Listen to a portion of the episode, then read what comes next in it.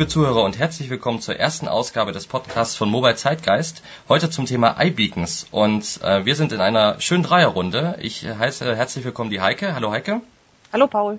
Und den Thorsten. Ja, hallo. Und bevor wir in das Thema starten, lieber Heike, möchtest du dich kurz vorstellen für die wenigen unter den Zuhörern vielleicht, die dich noch nicht kennen? Ja, das, das mache ich gern. Mein Name ist Heike Scholz. Ich habe 2006 angefangen, über Mobile Business zu bloggen das heißt, alles, was so für Unternehmen relevant ist, rund um mobile Endgeräte, äh, Mobile Marketing und alle Themen, die sonst damit verbunden sind.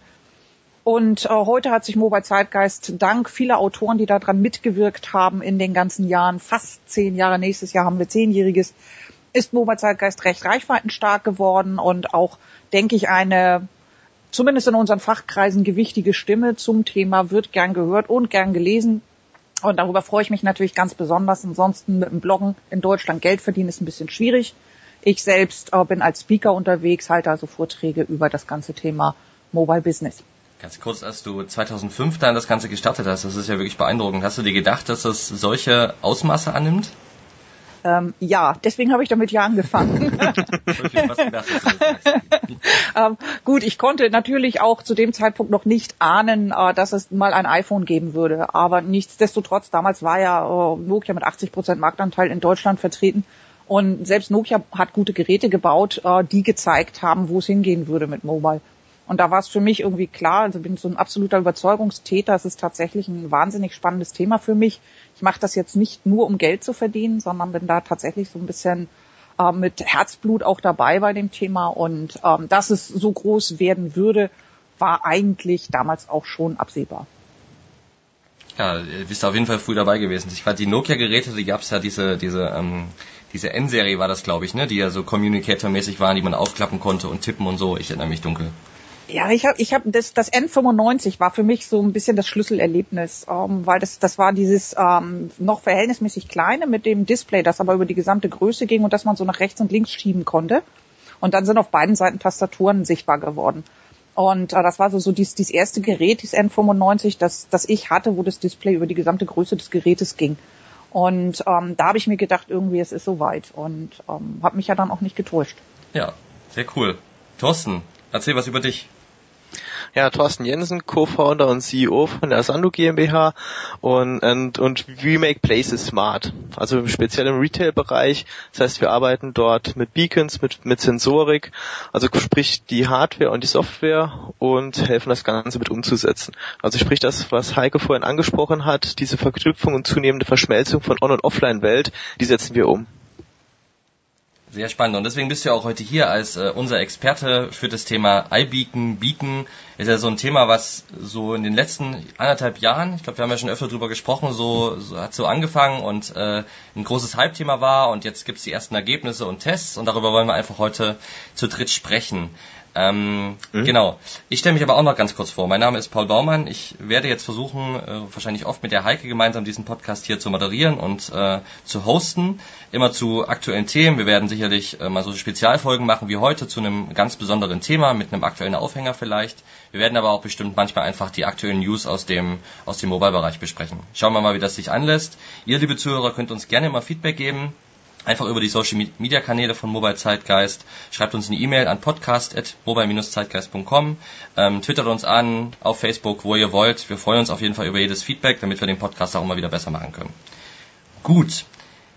Thorsten, vielleicht erklärst du erstmal, wir haben ja sicherlich viele affine Zuhörer, die wissen, was ein Beacon ist, aber erklär doch trotzdem mal, das hast du sicherlich schon tausendmal gemacht, wie funktioniert so ein Beacon und was ist das eigentlich? Ja, so ein Beacon muss man übersetzen mit Leuchtfeuer und das beschreibt auch schon die Funktionsweise.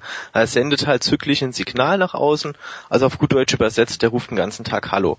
Wenn man jetzt mit seinem Smartphone in die Nähe kommt und dieses Smartphone, wird man sagen, beaconfähig ist durch eine, durch eine SDK, was das ist, erkläre ich nochmal später, dann kann dieses Hallo in einem bestimmten Service übersetzt werden.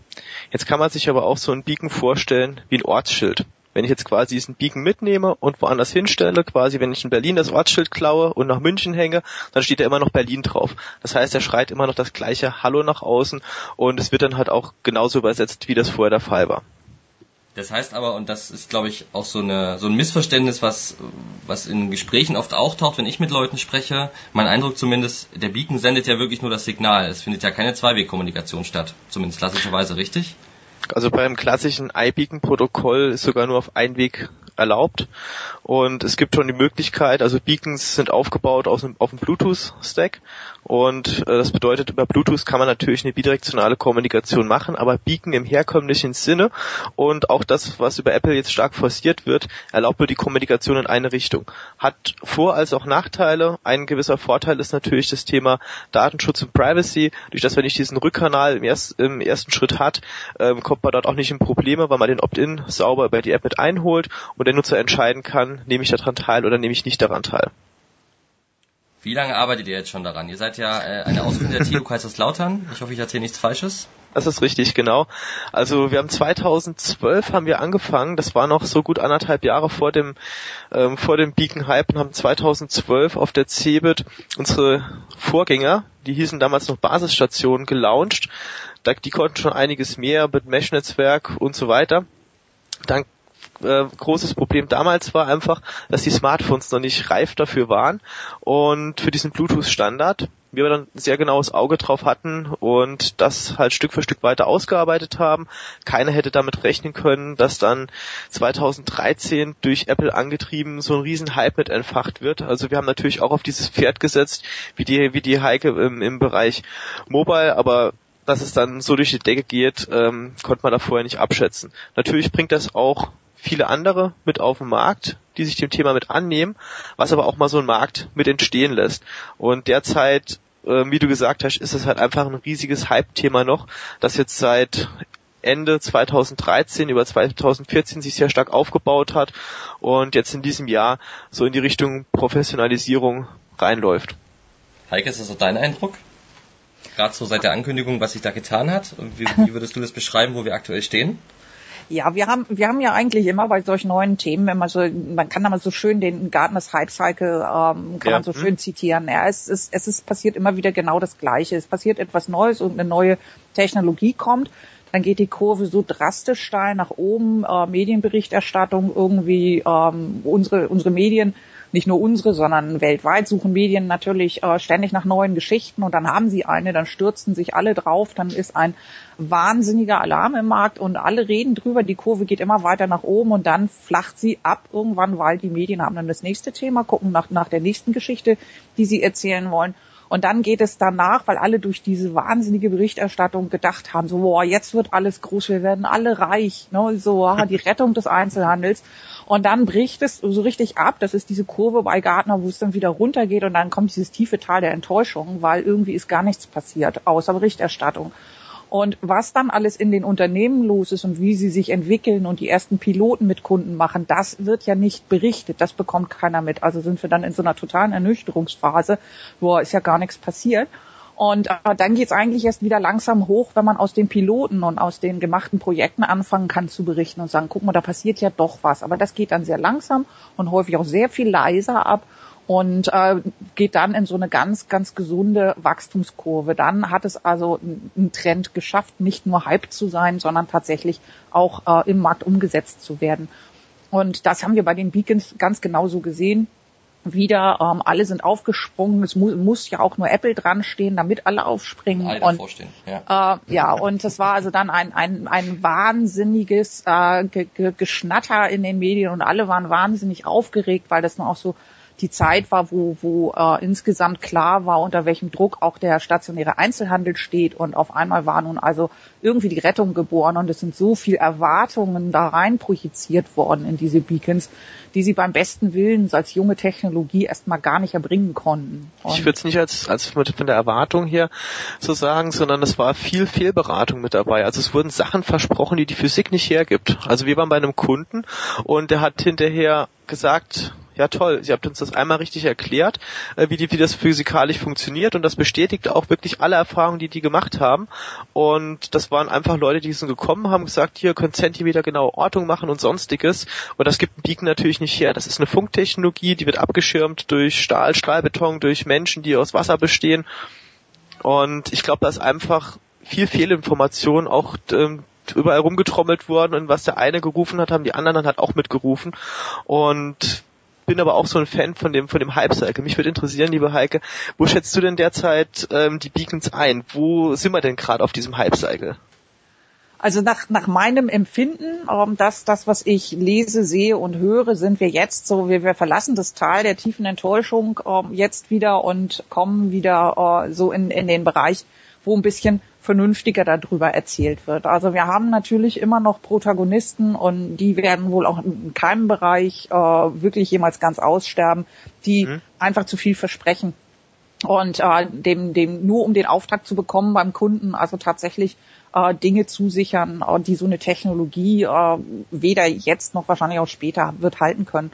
Mhm. Ähm, aber wir sind jetzt schon da, wo wir die, die Piloten sehen können, wo wir sagen können, da ja. wird Gutes, Gutes gemacht und wir sehen, dass die Technologie sich sprunghaft weiterentwickelt hat von allem, von, von Akkulaufzeiten und es wird alles, alles wird besser. Also es, äh, man sieht, dass es sich so so ähm, durchsetzt. Ähm, und jetzt geht es eigentlich nur darum, was mir jetzt im Moment noch ein bisschen fehlt, ganz abseits der rein technologischen Leistungsfähigkeit der, der Hard- und Software, ist tatsächlich intelligente Kampagnen zu machen. Also da mhm. sind nun wiederum die Marketeers jetzt gefordert, wirklich gute Sachen zu machen und jenseits des Push-Marketings, ich habe hier eine tolle Werbebotschaft für dich, lieber Kunde, ähm, das äh, jenseits dessen also wirklich gute Kampagnen zu konzipieren und die mit den Kunden gemeinsam dann auch umzusetzen.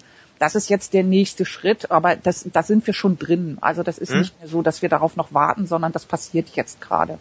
Ich wollte auch gerade zwei, zwei ja? Schwierigkeiten, wenn ich, ich äh, kurz noch einhaken darf. Ähm, also einerseits, das hast du ja auch angesprochen, Heike, das Thema Pilotprojekte. Es gab ja dieses große Pilotprojekt in Düsseldorf von Gettings, ähm, aber generell ist es natürlich oft so, dass Unternehmen nicht über die Pilotprojekte sprechen. Warum sollten sie das auch tun? Ne? Also wenn Gettings hat ein Interesse daran, aber wenn ich jetzt ein, ein, Händler bin oder irgendwas anderes, ein Unternehmen, was das ausprobiert, dann würde ich das für mich erstmal ausprobieren und die Ergebnisse nicht veröffentlichen.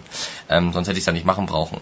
Ähm, und die zweite Sache ist, glaube ich, auch, wir sprechen natürlich generell von vielen Unternehmen, äh, also alle großen Unternehmen oder viele große Unternehmen, an denen ist das Thema Mobile ja vorbeigegangen oder sie holen gerade erst beim Thema Mobile so richtig auf. Also mobile Webseiten und ähm, Apps, das ist jetzt ja nicht so, dass die Unternehmen seit Anfang an dabei gewesen wären, sondern es hat auch seine Zeit gebraucht.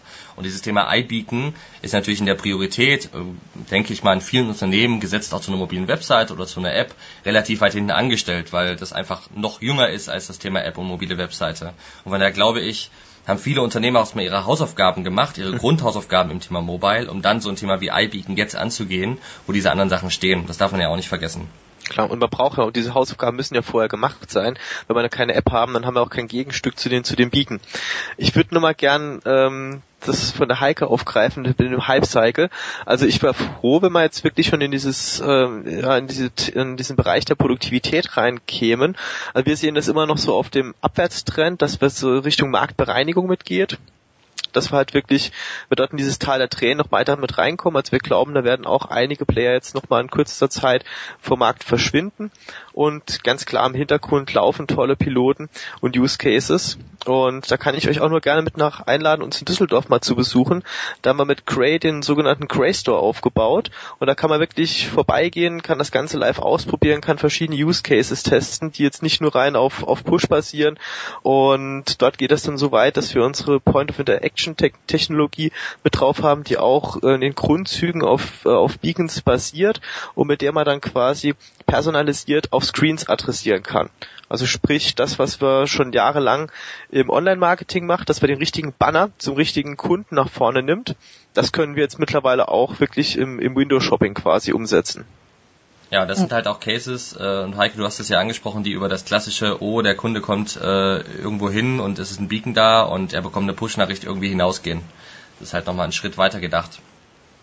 Ich glaube auch, dass es, dass es ohne das nicht gehen wird. Und ich, ich denke, hm. also ich, ich gebe dir recht, dass wir eine Konsolidierung sehen. Wir sind, äh, wir haben natürlich bei vielen Dingen, die wir im Mobile machen, auch sehr geringe Markteintrittsbarrieren. Das heißt, neue Anbieter sind sehr schnell da sehr schnell mit einem vermeintlichen Angebot, das sich gut anhört. Ähm, und natürlich im Laufe der Zeit trennt sich dann immer die Spreu vom Weizen. Einerseits müssen junge Unternehmen und Startups müssen durchhalten können, bis sie tatsächlich ähm, einen gewissen Cashflow zu verzeichnen haben. Das muss man halt einfach ein bisschen substanziell, ein bisschen was in der Hinterhand haben. Und auf der anderen Seite müssen ja auch die Kunden erstmal überzeugt werden, dass das, was da jetzt aufgekommen ist, dass das tatsächlich für sie auch sinnvoll einsetzbar ist. Dann sind die Entscheidungsprozesse in den Unternehmen noch wahnsinnig lang manchmal. äh, wo also wirklich man sich die, die, äh, die, den Mund fusselig redet und nach zwölf Monaten ist noch immer keine Entscheidung getroffen. Mhm. Also das muss man alles erstmal als Startup aushalten können und nicht alle halten diese, diese Strecken überhaupt durch und ähm, verschwinden wieder, weil das ist ganz normal. Jede, jede, jede, jeder Hype und jede, jede neue Technologie zieht erstmal junge, neue Unternehmen an und dann konsolidiert sich der Markt noch. Mhm. Ich glaube, da sehen wir auch noch einiges ähm, an uns vorbeiziehen in der nächsten Zeit. Ähm, also auch Unternehmen, die sich noch verabschieden und wir werden auch bei den Kunden noch äh, extreme Lernkurven auch mit initiieren müssen, also auch mit ja. äh, aufklären müssen, was man von diesen Beacons tatsächlich erwarten kann und was man mit ihnen machen kann und was die Voraussetzungen dafür sind, weil wenn man sich äh, eben mal auf der Zunge zergehen lässt, dass man dafür eine App braucht und diese App muss ausgerollt sein, die muss auf den Geräten sein, weil äh, wenn die Leute in das Geschäft kommen, ihnen erst zu erklären, dass sie sich eine App installieren müssen, äh, könnte ein bisschen tricky werden. ähm, und äh, dann, dann haben wir äh, ein weiteres Problem bei, bei den Konsumenten. Wir jahrelang haben wir ihnen erzählt, mach bloß Bluetooth wieder aus, das frisst den Akku mhm. und oh mhm. ja, und die bösen Datenschnüffler über Bluetooth-Schnittstellen. Ja, das haben auch manche geglaubt und jetzt ähm, sind, sind, äh, sind die Nutzer so weit, dass sie das immer ausschalten. So, und das ist natürlich für, für Beacon nun total kontraproduktiv, dass die Leute alle mit ausgeschalteter Bluetooth-Funktion rumlaufen. Ähm, ja, wo, und wir haben, wir haben, glaube ich, auf, auf, auf vielen Seiten, ähm, wie, wie immer mit diesen neuen Geschichten, haben wir sehr viel Aufklärungsbedarf. Und äh, wir müssen den, den Unternehmen das erklären, wir müssen die Konsumenten wieder dazu bringen, dass sie es verstehen und akzeptieren können, was dort passiert.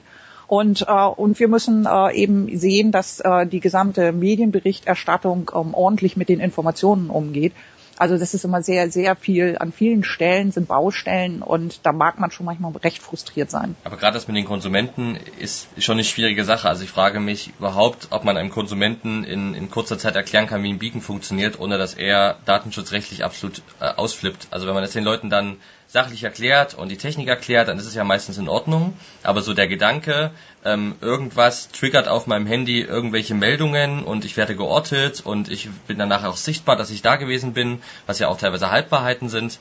Ähm, das ist schon bei Beacon ein schwieriges Thema und wenn dann wirklich flächendeckend mal und nicht in kleinen Pilotprojekten irgendwo die Leute location-based angesprochen werden, basierend auf ihrem Aufenthaltsort, dann bin ich schon gespannt, wie dann auch das Feedback der Konsumenten ist. Gerade in Deutschland, wo wir ja datenschutzrechtlich immer eine besonders starke Brille aufhaben. Ich sehe das jetzt äh, als ein großes Kommunikationsthema an. Also ich würde niemals zum Kunde sagen, bitte aktivier Beacon oder sonst was. Das versteht er nicht und das würde ich ihm auch gar nicht erklären an der Stelle. Sondern ich würde dem Kunde aufzeigen, was ist der Mehrwert und was passiert dass er das versteht. Und das muss man transparent gestalten. Und wenn der Mehrwert einfach höher ist für den User, dass er sagt, okay, nutze ich. Das ist, gibt ja auch genau diese, diese Fragestellung, diesen Opt-in, bitte aktivieren Sie WLAN, damit die Standortgenauigkeit geschärft wird. Das ist mittlerweile was, was die Leute einfach mit Ja beantworten, weil sie es einfach gewohnt sind. Bloß wenn ich da jetzt anfange, mit eine neue Technologie reinzuschreiben, dann stigmatisiere ich auch so ein Stück weit. Wenn ich dem Kunde aber sage, hier ist ein tolles Feature, um das zu nutzen, bitte Bluetooth einschalten, dann ist das eine ganz andere Form der Kommunikation. Und wir lügen ja nicht den Kunden an, sondern wir geben ihm die Möglichkeit, okay, er nutzt das Feature oder nutzt es nicht. Und in den AGBs ist nochmal ganz genau aufgeführt, was im Hintergrund und an weiteren Services mit passiert. Und ich glaube, da ist im, also in Deutschland gibt es immer so zwei Extreme. Zum einen ist das eine Extremer, dass man generell alles, was irgendwo nur gewisse Daten hat, verteufelt und für einfach für gewisse Services muss man bestimmte Daten erheben, um die umsetzen zu können. Oder, oder man versucht einfach ganz, ganz viele Daten zu bekommen, aber auf der anderen Seite gibt man keinen Mehrwert parallel dazu. Da will man erstmal die Daten und dann gibt man die Mehrwerte. Das funktioniert auch nicht. Und ich glaube, das haben die Amerikaner besser begriffen bei, bei der Erstellung von den Use Cases, dass man dem Kunden, ich würde das mal so kommunizieren, wie, wie, wie eine App quasi auf den Markt bringt. Grundsätzlich muss die einen Mehrwert haben, damit ich sie runterlade muss eine ganz geringe Hürde haben mit den Opt-ins. Und dann Stück für Stück gebe ich weitere Features dazu, gebe ich Stück für Stück, einfach hole ich mir weitere Opt-ins mit ein und dann bleibt der Kunde bei der Stange. Also ich weiß noch, wo vor Jahren irgendwann mich Google Maps gefragt hat, ob sie auf mein Adressbuch zugreifen können. Da hat sich auch keiner mehr die Frage gestellt, weil man das einfach schon gewohnt war, ah, dann kann ich kostenlos eine Karte mit benutzen und dann gebe ich gerne noch den nächsten Opt-in mit weiter. Wenn man das aber von vornherein komplett mit eingefordert hätte, ich möchte noch das wissen und das wissen und jenes, Dann hätte man natürlich von vornherein gesagt, nee, Hilfe, diese App wird niemals auf mein Smartphone mit draufkommen. Und ich glaube, man will einfach schon zu viel auf einmal erschlagen, sondern man sollte erstmal gucken, ein Mehrwert, den richtig gut kommunizieren und dann Stück für Stück mit dem Kunden die nächsten Mehrwerte mit aufbauen. Ja, das ist, das ist sicherlich so. Das ist aber beim Thema Beacon natürlich ein bisschen schwieriger, weil, also ich meine, die Verbindung von Google Maps, die du gerade genannt hast, zu einem Adressbuch, glaube ich, kann jeder logisch noch relativ klar herstellen. Okay, alles klar, ähm, ich will meine Kontakte, die haben Adressen, die sind im Adressbuch gespeichert, da kann ich dahin navigieren, verstehe ich. Will ich haben, will ich nicht haben. Ich glaube, dass der, der Mehrwert äh, von, von Beacons, der ja auch nicht jeden trifft dann, sondern vielleicht ja nur gewisse Zielgruppen, vielleicht ja auch gar nicht direkt, vielleicht äh, sendet der Beacon ja nur ein Signal an die App und die App speichert das für später. Ähm, der ist natürlich deutlich abstrakter als dieser Karten Google Maps Vorteil. Deswegen muss man sich da schon ganz genau überlegen, was macht man damit überhaupt und wie kommuniziert das man das den Kunden überhaupt. Und deswegen ist die Frage, ist es nicht eher ein Thema, generell, dass die Bluetooth-Verfügbarkeit bzw. die Bluetooth-Aktivierungsquote, die Heike gerade angesprochen hat, einfach deutlich höher mhm. werden muss, damit das noch mehr Breite und Masse findet. Also dass die Leute nicht wegen den Beacons Bluetooth aktivieren, sondern sowieso Bluetooth aktiviert haben. Also dazu kann ich euch ein anderes Beispiel geben. Und zwar grundsätzlich alle, also wir haben einen riesen Trend für Wearables. Grundsätzlich die einen haben eine Smartwatch, die anderen haben irgendwas mit Fantastic, dass sie sich irgendwie dort noch was umbinden, dann kommuniziert der Schuh auch noch mit dem Smartphone. Und all diese Geräte funktionieren in der Regel über Bluetooth-Standard. Es gibt ganz wenige andere Standards wie ANT und sonstiges, aber grundsätzlich der meistverbreitete Standard ist der Bluetooth-Standard in dem Bereich. Und da wir einfach im Moment überschwemmt werden mit anderen tollen Gadgets, bleibt systematisch Stück für Stück dieses Bluetooth auch nochmal stärker mit erhalten und an. Und zum anderen gibt's ja auch nicht nur Beacons über Bluetooth, gibt's ja auch nochmal andere Wege, über die wir dann nochmal senden können. Das bedeutet, man kann über ein Sound-Signal gehen, das funktioniert ja auch, das wird über das Mikrofon aufgenommen, Mikrofone sind oftmals aktiviert. Dann auf der anderen Seite kann man auch über Licht gehen ähm, was Philips ja zum Beispiel mitmacht. Da muss ich, das äh, muss ich die App in der Hand haben, dass die Kamera quasi auch dieses Licht mit empfangen kann. Aber es gibt dort verschiedene Wege. Und ich glaube, es ist am Schluss auch nicht der eine Weg, der zieht, sondern einfach die, ja, die gute Verschaltung von verschiedenen Sensoren, die gute Verschaltung von verschiedenen Wegen. Und so kann sich jeder nochmal entscheiden, worüber er quasi seine Daten noch mit, ähm, ja, mit empfängt und abgibt. Also ich gebe ich geb Thorsten auch, äh, ich gebe ich geb euch beiden recht. Ne? Die, die Skepsis bei, bei Paul natürlich zu sagen, irgendwo, mhm. ähm, das, das wird wohl sicherlich noch ein bisschen, bisschen dauern. Wir haben noch viel zu tun. Auf der anderen Seite, Thorsten, hast du auch absolut recht, indem du sagst, wir bekommen immer wieder mehr Peripheriegeräte, die äh, eben ein eingeschaltetes Bluetooth für die Bequemlichkeit benötigen und damit sie funktionieren. Ähm, und dadurch wird es jetzt sich durchsetzen, auch länger eingeschaltet zu bleiben, zumal es ja auch nicht mehr so ein, so ein Akkufresser ist wie früher. Mhm. Um, also das spielt alles damit rein. Nur das ist, das ist ein verhältnismäßig mittelfristiges Ding, weil die, die äh, ganzen äh, Gadgets wie Smart äh, Watches und, und äh, Wristbands und so, das, das nutzen im Moment ziemlich technikaffine Leute, überwiegend etwas jünger, wie es immer so ist. Um, und darauf jetzt zu warten, dass dieser Effekt ausreicht, ich denke, das springt zu kurz. Womit wir in Deutschland immer uns ein bisschen schwer tun, ist, dass äh, den Transfer von der Technologiediskussion und technologischen Schwierigkeiten zu einer, einer Kommunikation dem Nutzer gegenüber, das, was du, Thorsten, auch schon angesprochen hattest, mhm. zu sagen, sag ihm doch einfach, was er Tolles dafür bekommt.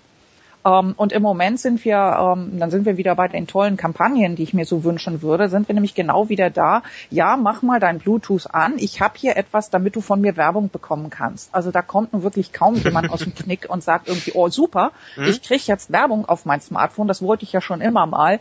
Äh, und äh, folgt jetzt dieser Bitte, äh, sein, sein Gerät entsprechend zu konfigurieren. Also ähm, das zeigen ja auch diese Piloten, wie, wie Gettings ihn gemacht hat, zeigt ja, was äh, in Anführungsstrichen funktioniert, wenn man eben über geldwerten Vorteil spricht am POS. Also äh, das ist jetzt handelsbezogen, dass man also sagt, gut, du kriegst jetzt hier einen Preisnachlass in Prozent, funktioniert am besten, Preisnachlass in Euro, funktioniert auch noch sehr gut. Also da kann man sehr genau sehen, welche Call to Actions an dieser Stelle tatsächlich die Leute motivieren, auch mitzumachen.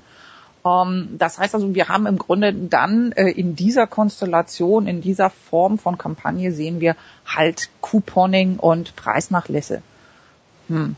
Ist, finde ich, noch nicht das, was ich mir unter schönen und spannenden mhm. Kampagnen vorstelle. Ähm, ist aber das, womit im Moment, denke ich, die meisten Erfahrungen gemacht werden. Ja, also grundsätzlich ähm, sollte man auch mal überlegen, wie lange überhaupt diese Entwicklungszyklen auch bei den Unternehmen dauern, bis sie anfangen, überhaupt mal was auszurollen. Also ich glaube, allein dieser Zeitraum, der ist sehr stark parallel zu dem, wie der Nutzer mit seinen, mit seinen Bluetooth-Einschalten umgeht. Das heißt, man muss trotzdem jetzt auch langsam anfangen, diese ganzen Prozesse anzustoßen, damit, wenn der Kunde soweit ist, dann auch wirklich alles da ist und dann nicht irgendwie so ein Leapfrogging passiert und mal irgendwo anders damit hinspringt.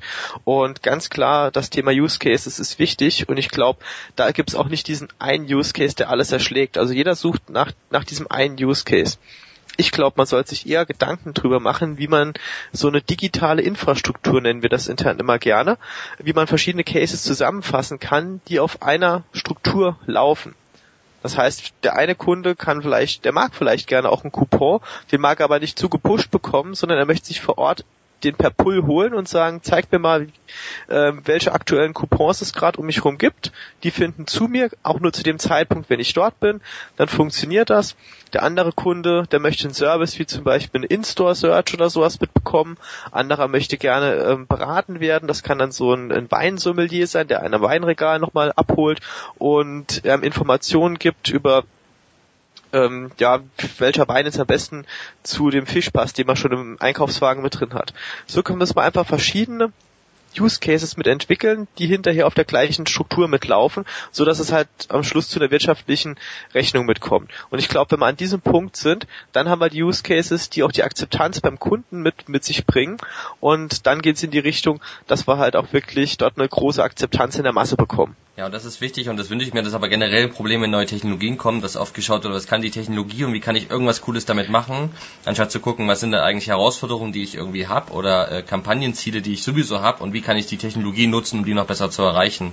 Ähm, und dann ist halt das Thema Beacon, weil man sagt, okay, das sendet ein Signal und ich kann den Kunden über Push ansprechen, dann irgendwie natürlich das Erste, worauf man kommt, ist, man sagt, ah cool, okay, dann schicke ich ihm irgendwas Location-basiertes. Und ähm, ich glaube auch, dass wir mhm. da langsam drüber hinwegkommen und dann kommen da auch wirklich coolen Szenarien, weil das coole Szenario ist nicht, ich schicke ihm was per Push.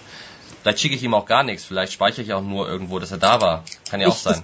Ich, ich sehe da, ich, Thorsten, da kannst du vielleicht aus den, aus den Live-Projekten auch mhm. äh, mit dem Handel vielleicht ein bisschen aus dem Nähkästchen plaudern.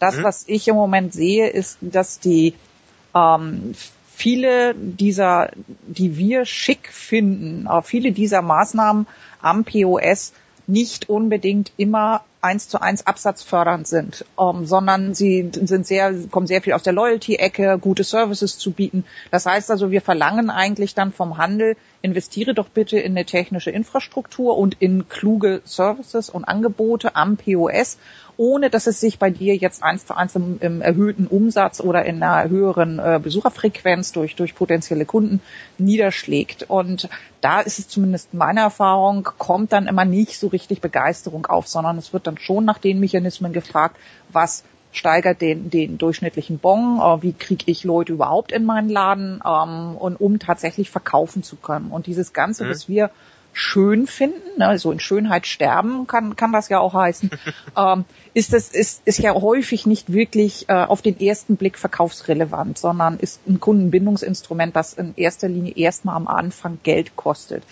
Und ich weiß nicht, Thorsten, wie ist deine, deine Erfahrung da äh, in den Gesprächen mit den Kunden? Ähm, springen mhm. die überhaupt auf diese schönen äh, Services an oder sagen sie, nee, lassen wir uns erstmal das machen, äh, was uns den Abverkauf irgendwie steigern kann?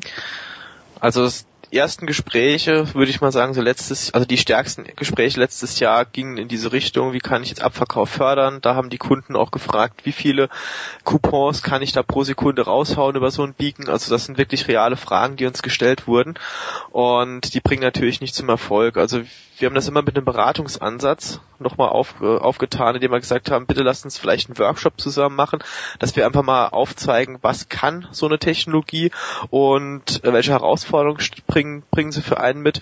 Und wir haben ja wir haben früher viel im Bereich Social Media und Social Media Beratung gemacht, da komme komm ich mal zumindest hier bei uns aus dem Team.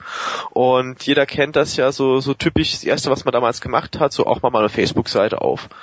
Und was ja eigentlich nicht die richtige Herangehensweise ist, sondern eigentlich erstmal zuhören, in so ein Monitoring aufzusetzen, um zu schauen, wo wird im Netz über mich gesprochen, ähm, welche, auf welchem Kanal werde ich denn überhaupt am Schluss heimisch Und genau diese Zuhörenphase empfehlen wir auch unseren Kunden, dass man quasi erstmal anfängt, erstmal der da aufzuholen, diese Informationen, die der E-Commerce über einen hat, dass man weiß, welche, welche Affinität zu welchen Produkten, zu welchen Bereichen kommt der Einkäufer jeden Samstag oder äh, kommt er immer per Zufall quasi mit rein, dass er dieses Kundenverhalten schon mal mitbekommt. Und da haben wir zum Beispiel die führende Elektronikkette in in Emiraten haben wir ausgestattet und die sind auch also auf so einem Listening-Modus. Die hören ganz genau zu, die sind auch Marktführer und die sagen, wir können uns entweder im Preiskampf geben, das wollen sie nicht, weil Preiskampf geht im Endeffekt, da, da geht es halt einfach nur noch runter, die Margen werden kleiner. Und die sagen ganz klar, wir müssen hier eine User Experience in den Stores mit aufbauen, der Kunde muss hier bei uns was vorfinden, was an anderen Stores halt nicht mitbekommt. Und das ist so quasi die, äh, die Strategie Technology Leadership und so werden halt immer neue Technologien im Listening-Modus erstmal aus, äh, erstmal zugehört und dann im nächsten Schritt werden darauf die Services aufgebaut. Und das sehe ich halt als einen sehr gesunden Weg. In Deutschland ist man da so ein bisschen skeptischer. Da scheut man davor, hängt aber auch damit zusammen, dass die Entscheidungsprozesse einfach um Jahre länger sind, als wir das im Ausland zum Beispiel haben.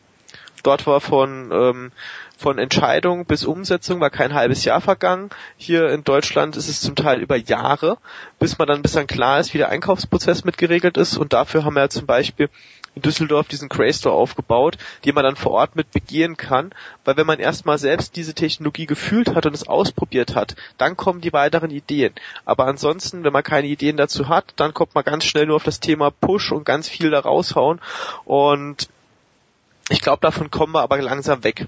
Also so habe ich mal das das Gefühl. Aber Paul, kannst du gerne auch. Ja, ich mu muss mal den Anwalt der Händler spielen. Ich arbeite auch bei einem Händler. Es ist, ähm, es ist natürlich generell so klar. In Deutschland ähm, herrscht nicht so eine Technologiebegeisterung wie in anderen Ländern. Es ist mir eigentlich logisch, dass wenn du nach einem Elektronikmarkt nach Dubai gehst, dass die da etwas äh, technologieoffener sind äh, mhm. als der deutsche Einzelhändler, kann ich mir gut vorstellen. Klar. Ähm, und, und äh, ohne jetzt Partei zu ergreifen, die andere Seite ist natürlich, man darf ja nicht vergessen, in deutscher, also Handel ist nicht einfach und im deutschen Handel herrscht ein extremer Wettbewerb. In, kannst du in die Elektronik gehen oder Lebensmitteleinzelhandel, mhm. wo du hinschaust, der Wettbewerb ist sehr groß. Die Margen zum Beispiel im Lebensmitteleinzelhandel beispielsweise sind extrem klein. Ähm, und was man auch nicht vergessen darf, ist die Skalierung. Also Dubai ist jetzt nicht so groß wie Deutschland und die werden mhm. sicherlich auch nicht so viele Läden haben. Wenn du so einen typischen deutschen Einzelhändler nimmst, der hat mal eben problemlos ein paar hundert, wenn nicht sogar ein paar tausend äh, Filialen. Mhm. Und wenn er natürlich in ein paar tausend Filialen äh, Beacons anbringt, auch wenn die ja nicht so teuer sind, läppert sich das schnell. Und da ist natürlich die Frage, okay, ich habe eine sehr hohe Investitionssumme, das sind ja nicht nur die, die, die, die Hardware-Geräte, sondern sind ja auch ähm, nochmal Technologien, ich muss die Beacons ja auch irgendwie verwalten können, ich muss eine App haben. Also da hängen einige Kosten hinten dran und da ist natürlich eine logische erste Frage, okay, ich investiere jetzt hier ein paar hunderttausend bis eine Million Euro, ähm, was kommt denn dabei rum? Ähm, dass es natürlich manchmal etwas kurz gedacht ist, vollkommen klar, aber mhm. es ist auch verständlich und man darf der Skalierung halt nicht vergessen. Du hast trotzdem eine sehr gesunde Frage gestellt. Und zwar die Frage nach der Vollkostenrechnung. Und diese Frage ist uns im letzten Jahr selten begegnet. Also ganz häufig ist die Frage gekommen, was kostet denn so ein Beacon? Und ja, die gehen ja jetzt da irgendwie auf Euro oder Centbeträge runter. Und niemals wurde die Frage gestellt, ja, wenn ich jetzt so irgend so ein, so ein billig ähm, Teil mir dorthin hänge, das vielleicht eine, eine eine, eine Knopfzellenbatterie drin hat, die mir nach drei bis sechs Wochen spätestens ausfällt, dass ich dann alle sechs Wochen warten muss und diese Frage ist selten gekommen und da haben wir immer sehr oft gegensteuern müssen, weil es ist einfach, also man muss einfach eine Vollkostenrechnung machen. Was brauche ich jetzt für die Installation? Wie lange ist die Lebenszeit über die, über das Sendeintervall von dem Beacon mit raus? wie du auch gesagt hast, was gibt's im Hintergrund noch für Software Maintenance und ähm, da gibt's natürlich Punkte, die damit aufkommen. Auch eine SDK muss gewartet werden, da kommt immer mal zwischendrin sowas wie neues Betriebssystem mit auf den Markt. Das sind Punkte, die man bei einer gesunden Rechnung halt mit, äh, mit dazu nimmt. Trotzdem ist es sehr stark abhängig von dem Use Case und man sollte erst sich über Gedanken machen, welche Use Cases man spielt, weil dementsprechend baut man ganz anders seine Infrastruktur im Hintergrund mit auf. Und was möchte ich zukünftig mit dieser Infrastruktur mitmachen? Wir haben beispielsweise auch Konzepte aufgetan, wie man seine digitale Infrastruktur quasi temporär an die Marken, die in seinem Store sind, mit vermieten kann. Das heißt, wir haben ein Revenue-Modell aufgetan, wie ich generell auch das Ganze wieder amortisieren kann. Und genau darauf sind beispielsweise Agenturen ganz heiß, weil sie dann wirklich am Point of Sales halt auch nochmal wirklich ganz anders mit einer Markenkommunikation spielen können und auch besondere Mehrwerte und Cross-Selling halt mit auftun können, ohne die Leute mit Push zuzunerven. Und das muss ja dann nicht mal über die, über die App laufen von dem Retailer selbst, sondern das kann ja dann über eine Drittanbieter-App mitlaufen, die vorher autorisiert wird für einen bestimmten Zeitraum.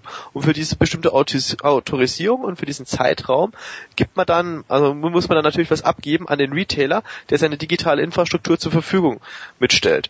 Und da haben wir das Feedback von, von großen Brands, die dort wirklich heiß drauf sind, genau sowas mit zu nutzen. Jetzt ist eher die Frage, welcher Retailer setzt sowas als erstes mit um? Ja, ja, glaube ich dir, dass die, äh, die, die Brands natürlich heiß sind, weil natürlich die, die Marken immer versuchen, irgendwie in den Handel reinzukommen und das natürlich eine gute Möglichkeit ist, irgendwie den Kunden zu kontaktieren.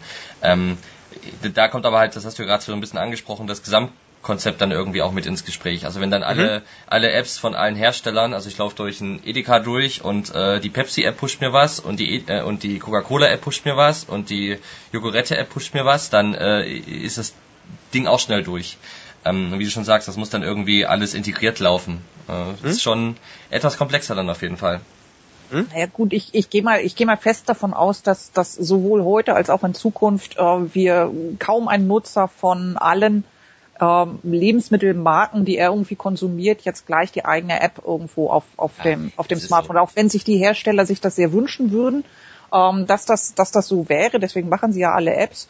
Ähm, und äh, ich glaube aber nicht, dass es so ist. Und es wird, äh, ich denke, so ähnlich laufen wie, wie in anderen Loyalty-Umfeldern äh, oder auch Couponing-Umfeldern, dass ich äh, letztendlich eine App für dies alles haben will ähm, als Nutzer, also die reine Nutzersicht. Und, ähm, und damit möchte ich in meiner Umgebung halt, was weiß ich, Couponspreis, also egal was mich halt interessiert. Und ich werde mir nicht äh, für jeden äh, Supermarkt und jede Drogerie, in, in die ich irgendwann mal einkaufen gehe, in meiner Umgebung jedes Mal gleich die, die App runterladen und bei den Herstellern wahrscheinlich auch nur bei den Marken, denen ich emotional ganz doll verbunden bin.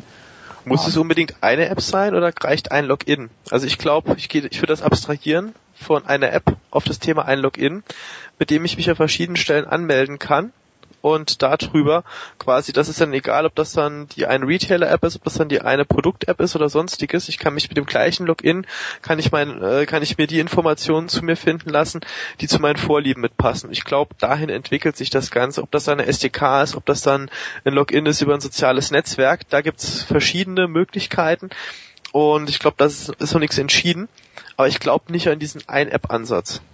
Ja, also äh, das, das Beispiel mit Coca-Cola und Pepsi, das war natürlich jetzt massiv übertrieben, aber es ist glaube ich schon so, dass affine Zielgruppenmitglieder, äh, also jemand, der Couponing-affin ist zum Beispiel, der hat jetzt ja nicht nur eine App in der Regel installiert, der hat vielleicht eine, eine sagen wir mal, ist ein Preis- und Coupon-affiner äh, Kunde, hat er so vielleicht mein Prospekt und Kauf da installiert, sind schon mal zwei, dann wird er noch Gettings installiert haben und vielleicht Coupis, sind schon mal vier insgesamt und vielleicht noch zwei, drei Händler-Apps und vielleicht noch ein, zwei Marken-Apps. Also ähm, und, und von denen senden dann die Hälfte der der ähm, der, der Apps eine entsprechende Push-Nachricht, wenn er den Store betritt, weil die vielleicht auch nicht untereinander kommunizieren miteinander und sich irgendwie absprechen. Also es kann schon ein Thema sein. Hm. Sicherlich jetzt nicht in dem Case, wie ich es gesagt habe, aber ich glaube schon, dass es vorkommen kann. Und dann ist es natürlich ein negatives Nutzererlebnis. Ganz klar. Ja, aber genau hier kommt ja das Thema digitale Infrastruktur zum Spielen. Das bedeutet, der Retailer muss ja erstmal entscheiden, welche Hardware lasse ich bei mir vor Ort verbauen. Lasse ich da jetzt alle möglichen Apps, da fünf, fünf Beacons hinhängen oder sonstiges?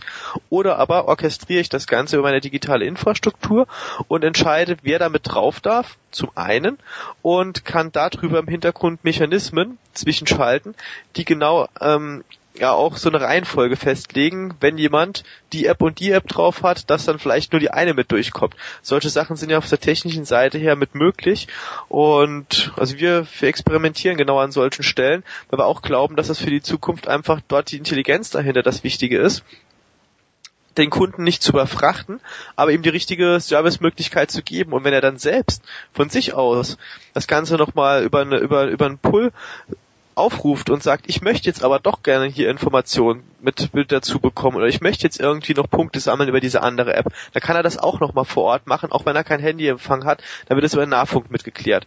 Und ich glaube, da schließt sich halt diese Lücke von On- und Offline-Welt und äh, man kann auch ganz genau noch das Hausrecht von dem Retailer mit ja mit beibehalten und damit entscheiden, wer vor Ort ähm, welchen Kunden mit anspricht, weil das ist ja auch immer noch, ich würde es trotzdem auch noch so als ein, als ein Hausrecht von dem, von dem Retailer mit sehen und man ist ja schon so eine Art Gatekeeper, um zu entscheiden, welche Werbung wird hier äh, noch weiter gespielt in meinem Store. Aber wenn, wenn an euch, an euch beide die Frage, aber ist das ja. tatsächlich heute und in absehbarer Zukunft eine Kompetenz des stationären Einzelhandels, eine technische, digitale Infrastruktur nicht nur aufzubauen, zu, zu warten, zu unterhalten ähm, und zu vermarkten, oder wird es dort eher Betreiber geben, die sagen, wir machen das flächendeckend, der, die Händler müssen uns nur die Tür mhm. aufsperren, kriegen einen Obolus, wir betreiben aber die gesamte Infrastruktur, ähm, egal jetzt bei welchem Händler, ähm, können diese Infrastrukturen auch zusammenfassen, also die Netze quasi miteinander verknüpfen und äh, dadurch dann eigentlich erst dafür sorgen, dass ähm, nicht nicht immer die die durch zu viel Spam und zu viel Push die User Experience geschädigt wird. Also ich sehe den den Handel jetzt so konkret nicht unbedingt ähm, von seiner Kompetenz her an dieser Stelle als erste Wahl, sondern eher ein Technologiebetreiber. Hm.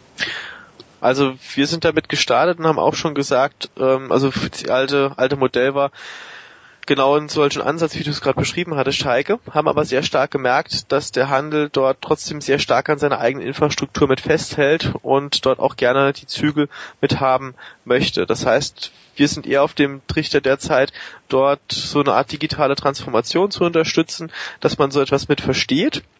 Aber damit man auch ganz einfachen Zugang hat, dass man einfach eine, eine, Art Dashboard hat, auf das man einfach zugreifen kann und jetzt nicht Gedanken machen muss, ähm, wie baue ich jetzt die Technologie im Hintergrund auf, wie muss dieser Prozess äh, gestaltet sein, sondern diese ganzen Punkte, die übernehmen wir quasi jetzt für den Handel, bieten wir auf der anderen Seite den Zugang zu Agenturen, die dann wiederum die Cases auf der Infrastruktur mit ausspielen. Es ist ja, also das glaub, hängt, glaube ich, äh, viel vom Händler mit ab, äh, Heike. Ähm, aber du hast natürlich nicht Unrecht. Es gibt ja viele Themen, bei denen die Händler jetzt selber und auch aus gutem Grund äh, keine, keine Kernkompetenz aufbauen und auch aufbauen möchten zunächst mal. Also nimm zum Beispiel mal Digital Signage, also wenn man TV-Geräte in, in Filialen mhm. stellt, das machten ja auch die Händler nicht selber, da gibt es Firmen für, genauso wie für WLAN. Das würden auch die wenigsten selber machen, sondern dann nimmt man sich irgendeinen mhm. Anbieter, mhm. der das anbietet und geht damit drauf. Und genauso könnte man sich für das Thema Beacon natürlich auch vorstellen. Ähm, nichtsdestotrotz wird der Händler immer in gewissen, in gewisser Gatekeeper sein, weil es ist seine Filiale und äh, er zahlt die Miete am Ende des Tages. Mhm. Ist spannend. Ähm, ich, ja. würde, äh, ich würde gerne noch mal ganz kurz, wir haben ja schon sehr viel geredet und das finde ich ganz toll, ich würde gerne noch mal ganz kurz fünf Minuten, Thorsten, äh, in Schritt zurückgehen und noch mal ein bisschen über die Technologie sprechen. Ähm, weil ja. du hast ja selber gesagt, es gibt ganz viele falsche Informationen, die draußen rumgeistern. Du hast es ja schon angesprochen.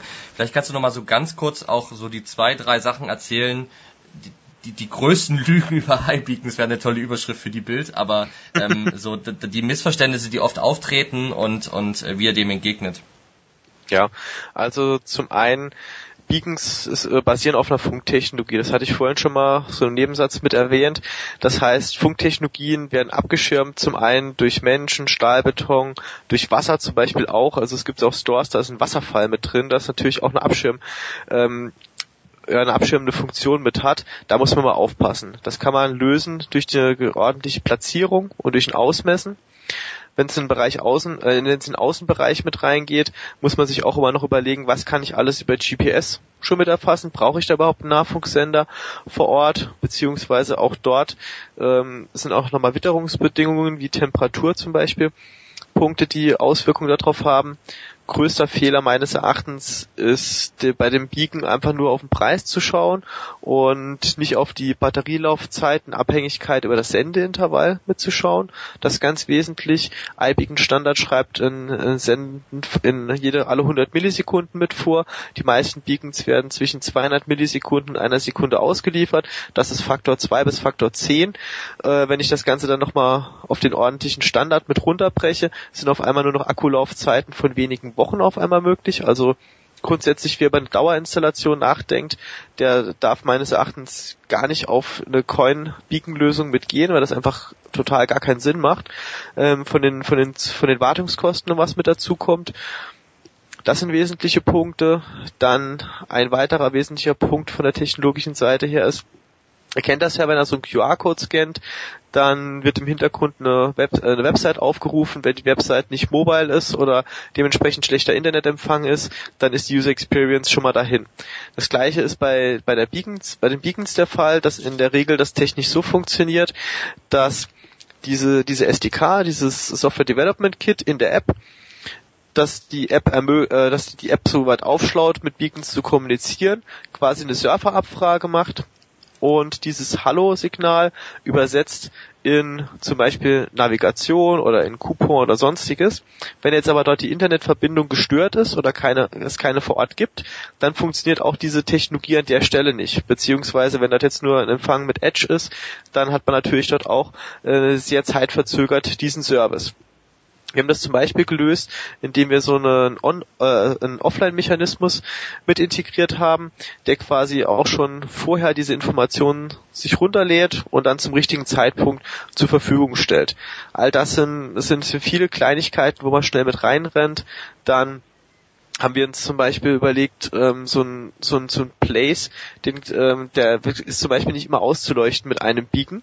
Und wir fassen dann zum Beispiel auch über die Software im Hintergrund digital verschiedene Beacons zu einem Place zusammen und sprechen den aber nur als einen Beacon quasi an. Wenn ich dann ein Signal von einem diesen X-Beacons bekommen habe, dann reicht uns das aus und dann reagieren wir aber nicht nochmal, wenn ich jetzt noch einen zweiten in dem gleichen Place mit empfangen habe, weil ich ansonsten Spam und Redundanzen bekäme.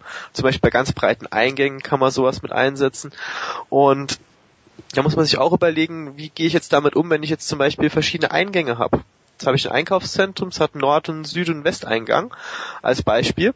Und wenn ich dort jetzt einen Welcome-Service mitschalten möchte, dann möchte ich diesen Welcome-Service aber auch wirklich beim ersten Betreten mitbekommen ja, und nicht, wenn ich auf der anderen, genau, wenn ich nicht beim Verlassen auf der anderen Seite. Das heißt, auch dafür braucht man Mechanismen.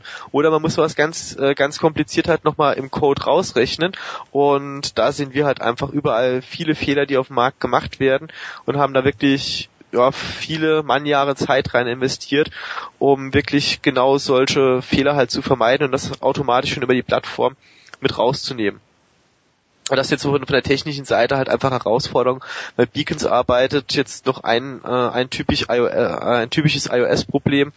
iOS generell hat im Hintergrund die Angewohnheit, dass man nur 20 Regionen zulässt. 20 Regionen kann ich zum Beispiel nutzen ähm, für, ähm, für Geo, ähm, nehmen wir, ähm, Geofencing was, was im Hintergrund. Also es gibt generell äh, so einen Begriff bei iOS, das nennt sich Regions. Darüber kann ich zum Beispiel so eine Art Geofencing mit auftun, dass in einer Region etwas Bestimmtes mit passiert. Grundsätzlich ist das aber begrenzt auf 20 Regionen.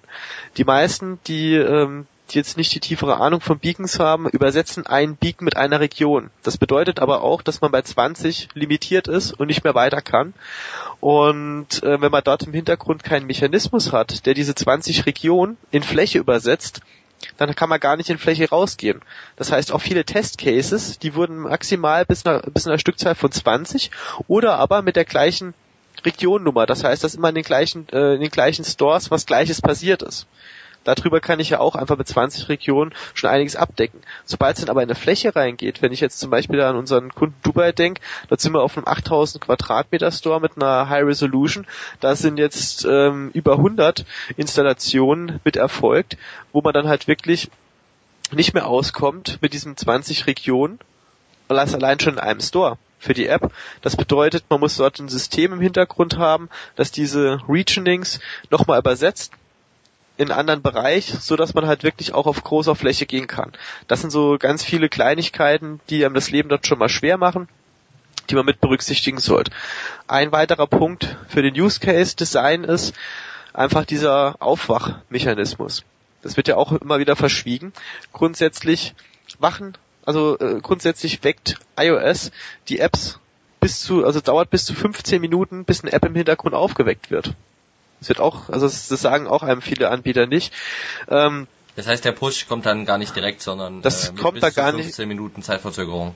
Genau, richtig. Das kommt dann erstmal gar nicht zustande. Das kann umgangen werden, wenn die App schon mal in der Hand ist und offen ist. Das heißt, bei seinem Use Case Design muss man sich Gedanken machen, wann im Endeffekt ähm, wird der User über einen anderen Bereich von der Kampagne, über ein Plakat, über einen anderen Call to Action mit dazu gebracht, die App überhaupt mal in die Hand mitzunehmen. Das sind, das sind alles Punkte, die natürlich ja einfach einem das Leben an gewissen Stellen schon mal erschweren und wenn man damit nicht transparent umgeht und wenn man das nicht dem Kunden genau mit sagt, dann weckt man halt einfach auch falsche Erwartungen, die Technologie dann am Endeffekt nicht erfüllen kann. Wenn man damit aber transparent umgeht und aufzeigt, genau an welchen Stellen hakt und wo sind die Schwierigkeiten, kann man mit dem Kunden natürlich dann tolle Use Cases aufsetzen, die dann auch wirklich genau funktionieren und dem Besucher und dem User vor Ort einen Mehrwert mitstiften. Und ich glaube, da muss man einfach noch mehr Transparenz in den Markt mit reinbringen. Da müssen jetzt einfach ein paar, paar gute Cases jetzt im nächsten, im nächsten Verlauf, also im Verlauf vom Rest vom Jahr und im nächsten Jahr noch mitkommen, damit die Nutzer einfach dort merken, das ist toll, das ist ein, ist ein Mehrwert, den man abfeiern kann. Und dann werden auch quasi solche, würde man sagen, solche Märchen einfach vom Markt mit verschwinden. Also so einfach, äh, ich kaufe mir einen 10 Euro Beacon bei Ebay und äh, hänge den in meinen Laden und alles ist gut, so einfach ist es nicht. nee, nicht, unbe nicht unbedingt. Zu, zu eurem Glück, aber äh, trotzdem nicht. Äh, aber so, so einfach macht es doch jetzt Facebook. Ja, das wollte ich auch nochmal ansprechen, ganz kurz äh, als letztes Thema. Ja? Was sagt ihr denn dazu? Also vielleicht nochmal ganz kurz, Facebook ähm, hat angekündigt, kostenfrei Beacons an Händler zu verteilen, soweit ich das gelesen habe, bisher nur in Amerika ähm, und spielt dann entsprechend ähm, Content aus den entsprechenden Seiten aus der, der Händler. Was sagt ihr dazu? Hm? Also äh, das, es gibt mal so lachendes und weinendes Auge dazu. Muss man auch ganz klar sagen. Also zum einen aus, aus Sicht von Facebook natürlich genau einen Schritt in die richtige Richtung, ähm, sowas, sowas zu tun und die möchten halt einfach genau dort, wo sie im Moment jetzt schwierig Informationen haben, das heißt, wenn der Empfang schlechter wird, wollen sie halt diesen Touchpoint mit abfeiern. Trotzdem ähm, sehen wir es jetzt auch nicht so, dass wir jetzt sagen, oh, wir müssen jetzt die Zelte abbrechen, weil grundsätzlich ist das ein Punkt, den ich jetzt für Cafés, Bars als interessant mitsehe, weil die haben im Endeffekt, die haben auch in der Regel nicht jetzt noch die, die eigene App, die haben jetzt nicht diese diese riesen Userbase, sondern die müssen sich einfach von mit, ja, über einen Drittanbieter quasi diese Reichweite mitholen und dafür ist Facebook ein idealer Weg. Da, da ist das super. Aber das, Walgreens meinst du, äh, für den, für den wäre das das Falsche und der wird das wahrscheinlich auch nicht tun. Also ich glaube nicht, also auch mit den Händlern, mit denen wir bisher gesprochen haben, dass die überhaupt nur mit der Wimper zucken und da überhaupt nur sich einen Gedanken dran verschwenden, ob die jetzt einen Facebook-Beacon einsetzen, weil die einfach die Kontrolle zum einen haben wollen, die misstrauen Facebook, auch wenn sie irgendwo eine Facebook-Fanpage haben, immer noch sehr stark. Zum anderen haben sie ganz andere Use Cases als diese reine Informationsbespielung. Und diese Use Cases, die sie sich vorstellen, können sie dann wiederum nicht umsetzen. Jetzt ist halt die Frage, wie weit Facebook sich dafür öffnet. Gibt es dann eine, eine Beacon API, die sie noch weiter öffnen? Das muss man jetzt mal ja, muss man jetzt mal einfach mal abwarten und gucken.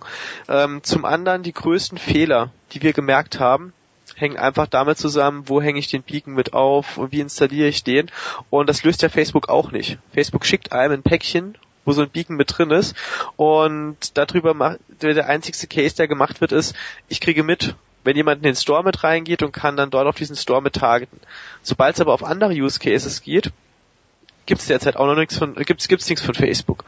Und da muss man nochmal schauen, das Referenzdesign, was die haben. Also ich habe leider noch nicht reingucken können. Ich wäre auch froh, wenn mir irgendjemand mal so ein, so ein Beacon mit vorbeibringt, dass ich mal reingucken könnte. Aber wenn man jetzt mal nüchtern draufschaut von dem K, also von, also von, von dem Gehäuse, das sie mit auf den Markt bringen, sieht das aus, als wäre das ein Gehäuse, in der eine Coin Battery mit drin ist.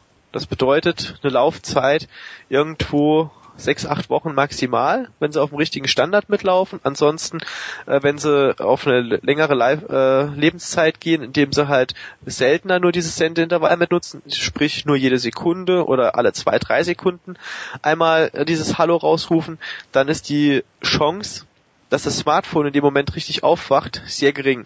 Also irgendein Tod muss auch Facebook an der Stelle sterben. Und da bin ich jetzt gespannt, was da die ersten Erfahrungsberichte mit aufzeigen werden. Aber wie gesagt, für Cafés, Bars und für, für die ganzen kleinen Geschäfte finde ja. ich eine finde ich eine gute Lösung. Kost, die können sich auch, auch nichts, ne? darf man ja auch nicht genau.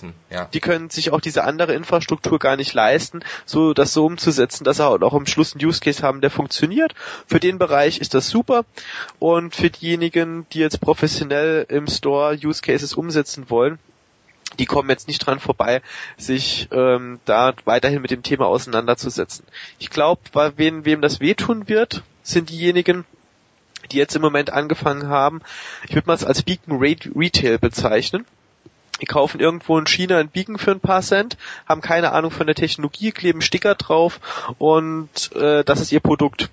diejenigen, die werden Probleme bekommen, weil die sind austauschbar mit der äh, damit. Die werden an der Stelle zukünftig nicht bestehen. Diejenigen, die IP mit aufgebaut haben, die haben dort eine gute Chance, trotzdem noch weiterhin zu existieren.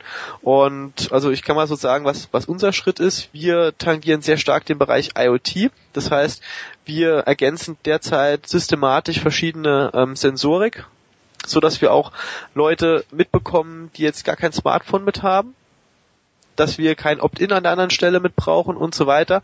Und wir glauben sehr stark, dass es, dass es dorthin geht, dass einfach Sensorik so Proximity-Eigenschaften mit, mit aufsaugt und darüber halt auch schon dem dem Retailer hilft, bessere Services mit aufzubauen. Und das ist so ein Orientierungsbereich und den kann man jetzt mit dem Facebook Beacon auch nicht erschlagen. Ja, und das ist vielleicht auch gar nicht das Ziel, was Facebook hat. Ich meine, ist ja klar, genau. Facebook möchte ja, ja ganz klar. die Locations auch wissen und die Leute checken nicht ein, Ja. also sorgen sie dafür, dass sie es selber rausfinden und wenn Facebook Mhm. weiß, der war in dem Café, äh, gibt das natürlich für die für die Facebook-App super Targeting-Möglichkeiten. Genau. Und ich glaube dann, ich bin, ja, ich bin ganz, ganz bei, bei Thorsten. Ich sehe, sehe Facebook auch an der Stelle erstmal für, für kleine Unternehmen, die ähm, wirklich auch ähm, im Grunde keine, keine eigenes mobiles Angebot haben, mit Chance vielleicht mobile Webseiten, aber die darüber eigentlich ein ganz gutes Instrument in die Hand bekommen, überhaupt erstmal ein bisschen experimentieren zu können mit Mhm. digital am POS oder in ihrem, ihrem Laden oder in ihrer Bar oder Café. Ähm, die Begehrlichkeit noch bei größeren Unternehmen, denke ich, könnten über den Hebel Social Media kommen, ähm, wo man ganz einfach sagt, Mensch, wir haben jetzt aber auf Facebook, auf unserer Page eine theoretische Reichweite auf Basis von Likes von 200.000 Leuten. Ähm, können wir das nicht irgendwie auch am POS nutzen? Facebook hat doch da was. Ähm, da wird Ja. man aber gucken müssen, was Facebook dann wirklich zulässt, ähm, was man machen kann. Im Moment ist es ja auch verhältnismäßig übersichtlich, sich ein Like abzuholen oder ein Status-Update irgendwo auf äh, innerhalb der mobilen App, die eingeschaltet sein muss, ähm, was ja äh, gut ist. Das ist ja bei den meisten Leuten, die zumindest Hardcore ähm, Social-Media-Nutzer sind, da ist die Facebook-App eigentlich immer offen im, im Hintergrund. Also von daher wäre ein guter Zugriff da, aber ähm, ich sehe das im Moment auch nicht als echte Handelsinfrastruktur, ähm, wo, wo sich jetzt ein Händler, ein größerer Händler ähm, da, drauf verlässt, ähm, damit zu hantieren. Aber als, als Add-on oder auch als Experimentierfeld und eben für kleinere ähm, sehe ich das absolut. Und äh, Facebook, wie gesagt, hat ein bisschen besseres ähm, User-Tracking darüber und ähm, sie erweitern natürlich auch ihre Werbereichweite. Ne? Ja, also das muss man auch ganz klar sehen. Äh, Facebook lebt äh, eben auch von Werbung und ähm, sie machen nichts anderes als jetzt letzten Endes äh, Location-based Advertising zu machen Genau. und ähm, und das äh, ist ein riesen Geschäftsmodell für Facebook und von daher ist es ein absolut genialer Schachzug, den Facebook da im Moment macht. Ähm, und äh, ich bin sehr gespannt, wie sich das weiterentwickeln wird. Das ist doch ein tolles Schlusswort. Ich musste versprechen im Vorfeld, liebe Zuhörer, dass wir unter einer Stunde bleiben. Ich glaube, das ist auch eine gute Dauer für den ersten Podcast. Vielen Dank euch beiden bis dahin. Vielleicht ähm, zum Schluss, ähm, bevor wir uns verabschieden, könnt ihr, und ich werde das auch tun, nochmal sagen, wo man euch so Social Media mäßig privat findet, falls man euch folgen möchte. Liebe Heike, möchtest du anfangen? Ja, mich findet man ähm, als, als mich selbst, als Heike Scholz, natürlich auf Facebook, auf äh, Google Plus ähm, und natürlich auf LinkedIn, Xing, ähm, Slideshare und noch ein paar andere Plattformen. Mobile Zeitgeist findet man natürlich auch auf Facebook, äh, Google Plus, Twitter, Pinterest, ähm, ich glaube, das war's. Ähm, Jetzt und Podcast. YouTube. YouTube und jetzt kommen auch noch die Postka Podcasts dazu. Also ähm, am besten ist es entweder meinen Namen oder Mobile Zeitgeist in Google einzugeben und dann findet man alles. Soweit ist es gekommen, dass man Domains bei Google eingibt und wir tun das auch. ich lieber Also Thorsten. Ich kann mich da einfach nur anschließen. Also ziemlich auch auf allen Kanälen, die die Heike benannt hat. Und am Vollnamen Thorsten Jensen und Thorsten ohne H.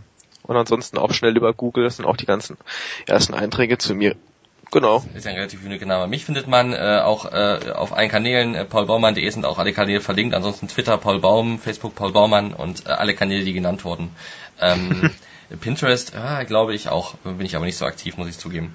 Ähm, Genau, liebe Zuhörer, ich hoffe, es hat euch Spaß gemacht. Wie schon am Anfang der Folge erwähnt, schickt uns gerne euer Feedback über die diversen Kanäle, wo der Podcast jetzt gepostet wird, wo ihr ihn hört. Ähm, gebt uns auch gerne eine Bewertung bei iTunes ab, das freut uns natürlich. Oder per Mail an podcast.mobile-zeitgeist.com.